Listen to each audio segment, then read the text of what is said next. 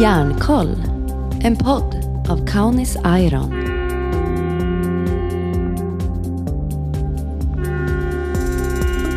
Ja, hjärtligt välkomna till 2024s första poddavsnitt av Järnkoll. Jag heter Ronny Olofsson och idag ska vi titta på någonting spännande, nämligen flotationsanläggningen. Vi ger oss ut och tittar på vad är nu detta för någonting? Dessutom, det närmar sig årsbokslut för 2023. Spännande saker. Häng med. Järnkoll. By Kaunis Iron. Järnkoll. Kaunis Iron. Då är vi i kontrollrummet till anrikningsverket i Kaunisvaara och med mig har jag Peder Nensén som är projektchef för Kaunis Iron 2.0 och Urban Nykenen som är projektsamordnare eh, för flotationsverket och det nybygge som pågår här ute. Jag tänkte fråga lite först Peder, det har varit en ganska lång resa. Hur, hur länge har ni hållit på med bygget här nu?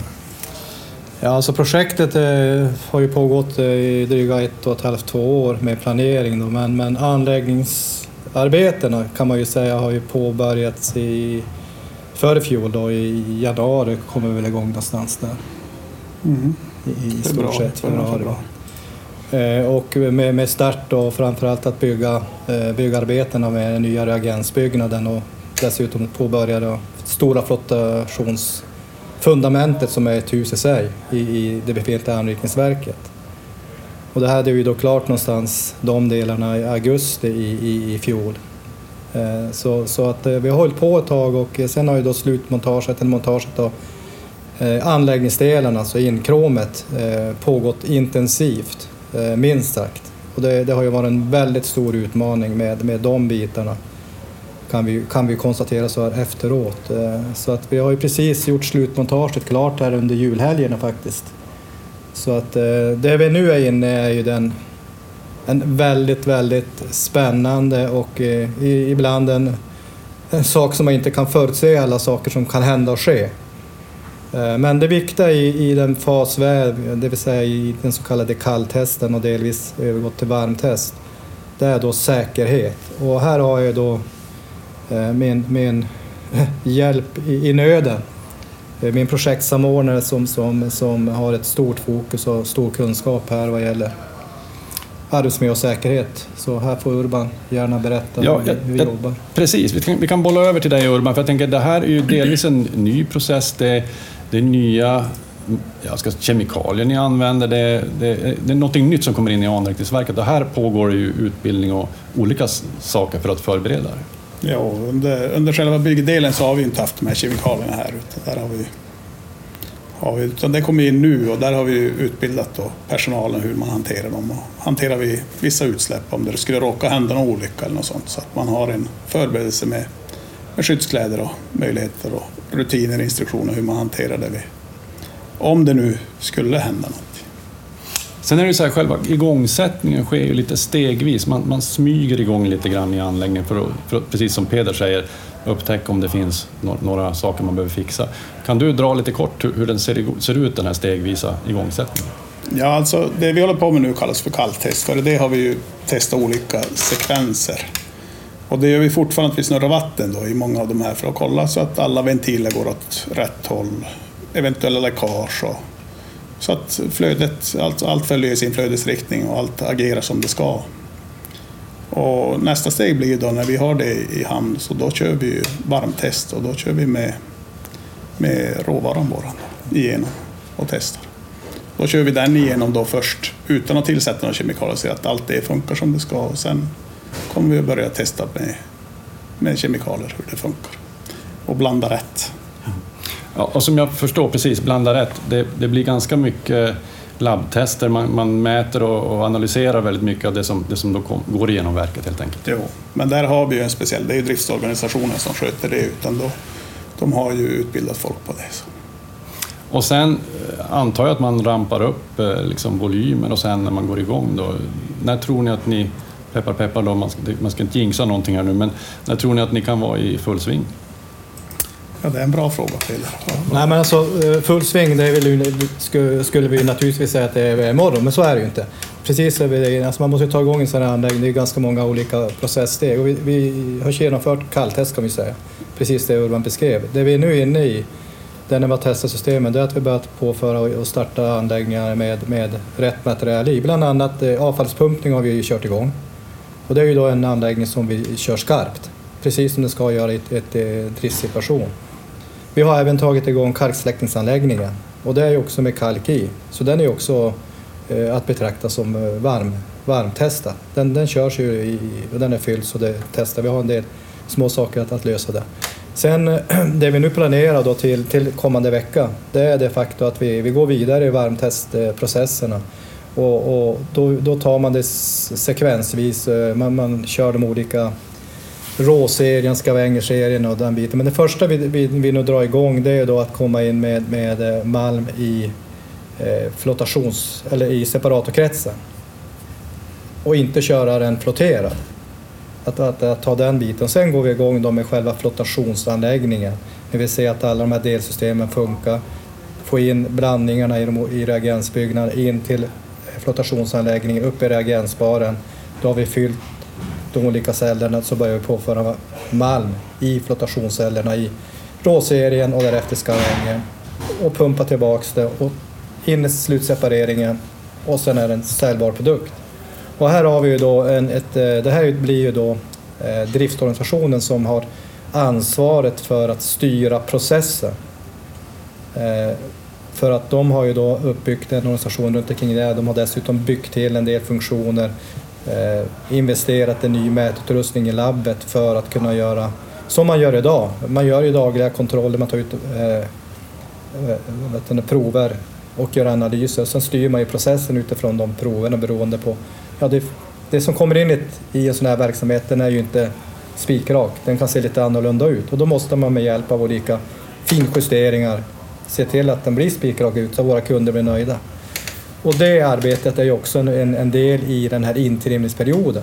Mm. Men våran eh, målsättning är att under nästa vecka så, så om allt vill och allt går bra så, så vill vi påföra malm i, i, i anläggningen. Mm. Och därefter så, så kommer ju det, att den fortsätta varmtesten fortsätta. Men nu till den viktiga frågan Peder. I, I vilket skede, vid vilken tidpunkt kan ni äta tårta? Ja, det skulle vi egentligen göra redan nu, för jag tycker faktiskt trots allt, alla utmaningar vi har gjort, så, så går man ut och tittar det, det, det vi har byggt så är det, det är en ganska avancerad och en, en, en fin anläggning. Så är det. Men, men eh, jag törs nog inte utlova tårtan, det, det vill jag nog se när, när, när Martin kommer från som är anrikningschef och säger Peder, eh, nu, nu har vi en, en säljbar produkt där ute som är flotterad. Då, då kan jag äta tårta. Men jag vill vänta med den biten. Det måste vi ta ett gemensamt beslut, jag och Martin. Så, så känner jag. Jag vet inte Martin, Urban om du har någon annan? Ja, vi har väl olika delmål va? Ja, ja, precis. Klarar vi oss utan några större olyckor på vägen så har vi gjort det jävligt bra. Vi ja. jobbar ju hårt med säkerheten. Det kan bli någon baklänges innan tårtan då kanske? Ja, men absolut. Ja. Det tycker jag. Och det, det är en viktig slutkläm, som Urban säger. Alltså, säkerheten, det, det, det, det får ju aldrig riskera att någonting händer. Så vi, vi, vi, har ju medvetet, vi har ju jobbat väldigt hårt. Men vi har faktiskt eh, uppmärksammat det och sett till att nej, nu måste vi ta ett steg tillbaka så att vi inte riskerar någonting. Och så här långt så har vi faktiskt eh, haft väldigt, väldigt vi har haft en väldigt engagerad byggledning och, och väldigt bra entreprenörer. Så vi har, fastän vi har haft en otroligt tajt tidsplan hittills så, så har vi lyckats än så länge. Vi ska ju, vi ska ju ta det i mål. Mm. Men, men eh, väldigt bra. Även av våra underentreprenörer och leverantörer och allting har funkat mm. klockrent hittills. Sen var det ju väldigt mycket folk här under en period, alltså innan jul när det var som mest intensivt. För då hade vi ju målsättningen att, att köra igång produktionen. Eh, då hade vi, vad hade vi som mest 116 Ja, närmare, närmare 120 på ja. en liten yta. Och, och, på precis det Urban säger, en väldigt, väldigt liten yta. Det innebär ju att man kan jobba på ibland på olika nivåer. Så då var vi tvungna att ta sådana beslut att, att schemalägga vissa arbeten så att inte folk kolliderar med, med traverser och dylikt. Så att högt säkerhetstänk och det, det, har ju Urban och byggledningen eh, med KM-organisationen gjort, tycker jag, ett, ett väldigt, väldigt bra arbete. Och det är precis i linje med Canis Irons höga ambitioner på att vi ska det är viktigt, det är högst upp på agendan, det är säkerheten först. Absolut. Men eh, sista frågan då. Grädde eller marsipan? Ja, det spelar ingen roll. Jag är glad vilket som. Jag vill leverera och att eh, teamet, projektgänget har, har gjort ett, ett jobb och levererat en anläggning som driften kan nyttja i, i många år framöver. Att, att Iron ska tjäna pengar. Så att om det blir marsipan eller, eller grädde spelar absolut ingen roll. Nej, men jag håller med. Ja, bra. Tack det killar. på läpparna kommer vara lika stort vilket som. Ja, ja. Tack ska ni ha. Tack, tack. Tack så. Hur går det med Linus Styrman, Ja, men hej och välkommen Linus Styrman, CFO, ekonomichef som jag kallar dig. Hej, tack. Stående inslag här i podden. Eh, och nu är det ju spännande tider. Nu, räk, nu går räknesnurrorna på högvarv för dina, ditt gäng, eller hur? Ja, men nu är det full fart på ekonomiavdelningen. Vi håller på och syr ihop siffrorna eh, fullt ut nu och stängde väl egentligen dem för två dagar sedan och har gått ut med siffrorna internt i bolaget. Och eh, revisorerna är nu eh, idag och imorgon och reviderar. Så att eh, per den 31 eh, januari som sedvanligt kommer vi ha ett resultat att kommunicera också. Då är 2023 lagt i handlingarna siffermässigt. Men jag tänkte, bara oss emellan, till mig kan du väl skvallra lite grann. Hur, hur, hur ser det ut? Ja, men, eh, som jag varit inne på tidigare, det, 2023 kommer bli ett väldigt, väldigt bra år. Tittar man resultatmässigt så kommer vi tjäna bra med pengar. Eh, vi ska ha med oss också att vi har investerat väldigt mycket under året. Eh, många av de investeringar som vi planerade inför året har vi också genomfört. Så att, eh, tittar man på kassaflödet så tyngs det ju Mm. något av våra investeringar, men ett jättestarkt resultat hjälper ju oss att eh, ha kunnat finansiera dem med egna, egna medel. Ja, men precis. Och då får vi, du håller oss lite på halster där. Det kommer här i, slutet av januari kommer en, ett bokslut helt enkelt. Jajamän. Du, jag tänkte så här. Det händer ju grejer vid sidan av också. Sånt som kanske inte alltid är så lyckat. Den här järnvägsurspårningen i Vassiaure, den har ju haft svåra konsekvenser för inte bara er. Men, men, men vad blir, hur slår det på Kaunis Iron? Nej, men eh, det som du säger, den 17 eh, december så stoppades ju tåg, tågtrafiken helt och hållet i Vassiaure eh, och därmed våra transporter från Pitkäjärvi till Narvik. Och det är klart, vi gör ju alla våra utleveranser från Narvik, vilket innebär att vi får inte fram något material till kajen. Och de direkta effekterna är ju såklart ganska stora för våran del. Vi har gjort den sista leveransen under året eh, som vi gjorde den 26 december, men därefter så tog ju lagret slut. Eh, och eh, det kommer vara ett intensivt arbete 2024 för att kunna köra ikapp de tappade volymerna. Eh, tittar man rent resultatmässigt så visst, det kommer vara en hel del direkta kostnader som vi träffas utav på grund utav det här där vi måste anpassa vår verksamhet. Eh, men men vi ska ju köra ikapp materialet. Det är inte Ja. så att det försvinner, utan eh, det kommer att komma ut på Och, marknaden och ni har senare. ändå kunnat så att säga, köra på med verken och det har inte behövt bromsa in någonting? I. Nej, man kan säga att strategin är att gruvan ska producera för fullt, Ja. anrikningsverket därefter, lastbilarna ska transportera det tonnage som de har enligt deras plan, Mm. medan eh, tågen då står helt stilla, vilket innebär att vi kommer ju att eh, lagra allt material i Pitkäjärvi istället för som vi vill i Narvik. Så vi kommer ha ganska höga lagervolymer i, i Pitkäjärvi, men där har vi också bäst förutsättningar att faktiskt köra ikapp det för att få ut det till våra kunder så fort som möjligt. Och ni rymmer alltså att bygga lager där på det här sättet? Jo, eh, vi har eh, rätt gott om ytor kan man säga. Sen Mm. är väl inte de, eller har varit ändamålsenliga för att lagra material. Så att vi håller på och gör en del investeringar för att utöka lagringsmöjligheterna i Pitkäjärvi som pågår just nu. Jag tänker så här, nu pratar man mycket krisberedskap av olika skäl här i, i, i Sverige. Men så här, ni, har ju, ni har haft ett lager då i, i Narvik förstår jag, som ni har kunnat ta av nu. Kommer det här att ändra lite grann hur ni ser framåt? Alltså, kan man förbereda sig på ett annat sätt? Ja, men vi, vi, man kan väl säga att lagersituationen är någonting som vi tittar på och har tittat på egentligen ganska länge. Det är förknippat å andra sidan med väldigt stora investeringar. Men vi vill ju egentligen ha materialet så nära båten som möjligt och det är ju i Narvik. Men däremot den hamnfacilitet som vi har har vissa begränsningar utifrån geo, geotekniska eh, borrningar som är gjort där. Eh, så vårat, eh, vi tittar nu på att utöka det i Pitkäjärvi, men men på sikt också sannolikt skulle jag säga att ha ett större lager i Narvik. Det vore önskvärt. Mm, mm. Nu är det ju dessutom så att en olycka kommer sällan ensam. Nu vart det ju smällkallt. Eh, och det har ju gjort att det här reparationsarbetet har ju inte kunnat pågå som det var tänkt. Utan man har varit tvungen att stoppa det för att materialet inte pallar när det blir 35-40 minus och så här. Hur, hur har det där på, påverkar det er också på något annat sätt? Förutom det Eh, nej, men den direkta påverkan som du är inne på, det blir ett mer utdraget reparationsarbete på Mm. järnvägen. Sen är det så att eh, har vi temperaturer som överstiger 30-33 grader, då måste vi också göra anpassningar i gruvan framför Mm, allt, där vi har de just det. stora maskinerna. Stålet blir sprött i och med den kyla som uppstår och då sänker vi kapaciteten i första hand och i nästa läge då ställer vi helt och hållet maskinerna. Och vi har under några dagar varit tvungna att ställa maskinerna Mm. eh, nu under januari. Eh, lastbilarna lika så. Ja, det, är ju, det blir ju extrema förhållanden. Är, vi lever i en arktisk miljö. Man blir påmind om det när det drar iväg neråt sådär. Jo, jo nej, men det, det är speciella förhållanden och, och en annan indirekt eh, eller en direkt kostnad som träffar oss är såklart eh, det vi ser när det kommer till elpriserna. Eh, Vi har haft riktiga toppar under början på januari. Eh, dock inte samma som vi såg under föregående år. Ungefär vid samma period lite tidigare i december i, i, i förfjol så att säga. Så vi har haft en lite bättre stabilitet när det kommer till elpriserna men eh, topparna är ändå höga får man säga när det blir de här kalla dagarna med väldigt lite vind. Jag tänkte en an, ett annat pris, höll på att säga, eh, som åker upp, mest åkt upp sista tiden, det är ju den här räntan som, som vi alla följer med, om, beroende på hur mycket lån vi har. Eh, nu spår ju många som sitter och gör prognoser här att under 2024 kanske den här eh, Riksbankens ränta ska sänkas. Alltså, hur, har det, hur kan det ha en påverkan för er?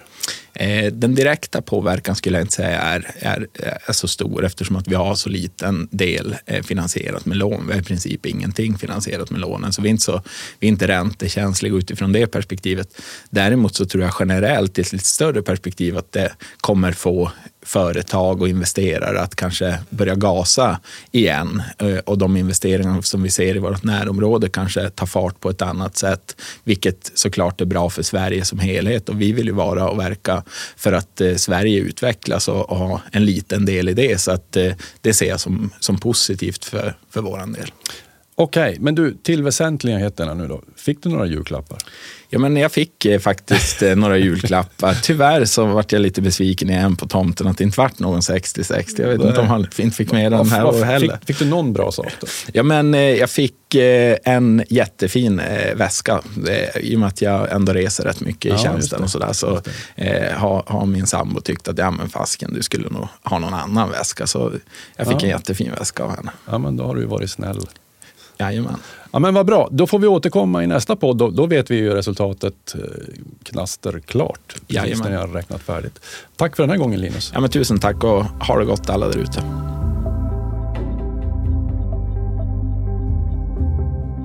Ja, men då sitter jag här med Ampa Kumpula och du är ju vikarierande trafik och arbetsledare. Och vi sitter i Junosvando ska vi säga också i trafikledningen här. Välkommen. Tack så mycket. Men det är ju faktiskt inte i rollen som trafikledare vi i första hand ska prata, utan du är ju en av de här ja, vad ska jag säga, pristagarna eh, från Järngänget, den här omröstningen ni hade. Eh, Hur kändes det att få pris?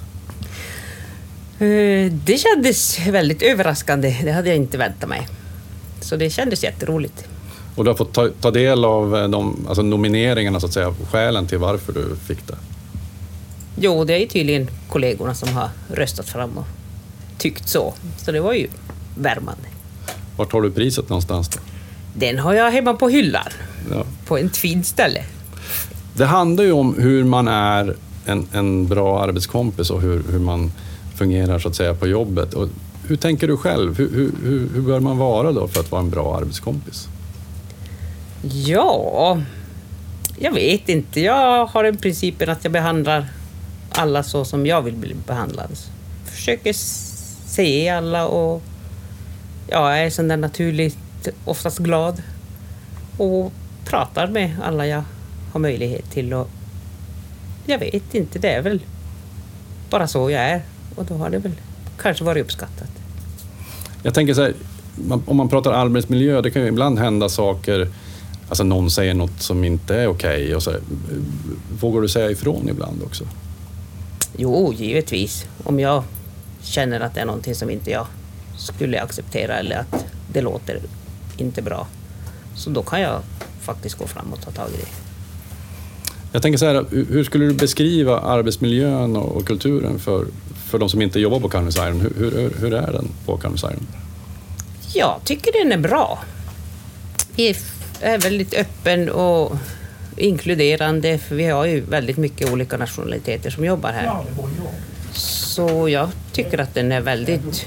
Man försöker att se alla och prata med alla så att ingen ska känna sig utanför. Eller, och är det så så är många jättebra på att komma fram och säga att nu känns inte det här bra. Vad beror det på? Och så där. Så jag tycker att det funkar bra. Nu är det ju så här, bra kan ju alltid bli bättre. Finns det någon sån där grej som du själv har tänkt på att eh, ja, det där borde vi fixa? Ja, det är ju kanske sån här lite utanförskap som man alltid kan bli bättre på, som man kanske missar ibland. Som kanske inte säger och gör något väsen av sig och kanske känner sig lite utanför. Så där försöker man ju också att man ser dem också och så går fram och pratar och hälsar och att de känner sig inkluderade också. Hur länge har du själv varit en del av Kaunis Iron och järngänget då? Och jag började jobba som chaufför 2020 i månaden efter midsommar. Om du skulle beskriva för någon som nu lyssnar eller, eller ser det här och, och tänker att eh, hur, hur det är att jobba på Kaunis Iron. Vad är det bästa med Kaunis Iron? Ja, det bästa måste jag säga att det är att man känner sig trygg. Det är när man är ute och kör till exempel, om det händer någonting så är det alltid någon, man ringer bara ett samtal så kan det komma någon och så får man hjälp. Så du behöver som aldrig, och du kan ringa och fråga om det är någonting som är, är galet eller något som har gått sönder eller inte funkar eller så det, det är som aldrig någonting som ny kände jag också direkt att jag behöver inte veta och kunna allting utan jag kan alltid fråga någon. Och alla är behjälpliga, bara man frågar. Det låter ju jättebra. Jag tänkte säga, utan att skvallra för mycket, du behöver inte säga något namn, men har du, no, har du på gång någon nominering till, till nästa prisomgång nu? Det ska ju delas ut nya pris från järngänget. Har du, har du några hemliga namn på gång Om jag har några hemliga namn? som du vill nominera? Nej, faktiskt inte. Det är väl, Men dag, det är väl dags att fundera. börja, du får fundera nu under Jo, våren. precis. Jajamän. Ja, men grattis till eh, priset får vi säga, även om det nu är ett halvår sedan. Ja, tusen tack. Ja, men hörni, det var allt vi hade för den här gången. Eh, januaripodden är slut. Eh, hörni, fuska inte med säkerheten. Ta hand om varandra. Järnkoll. En podd av Kaunis Iron.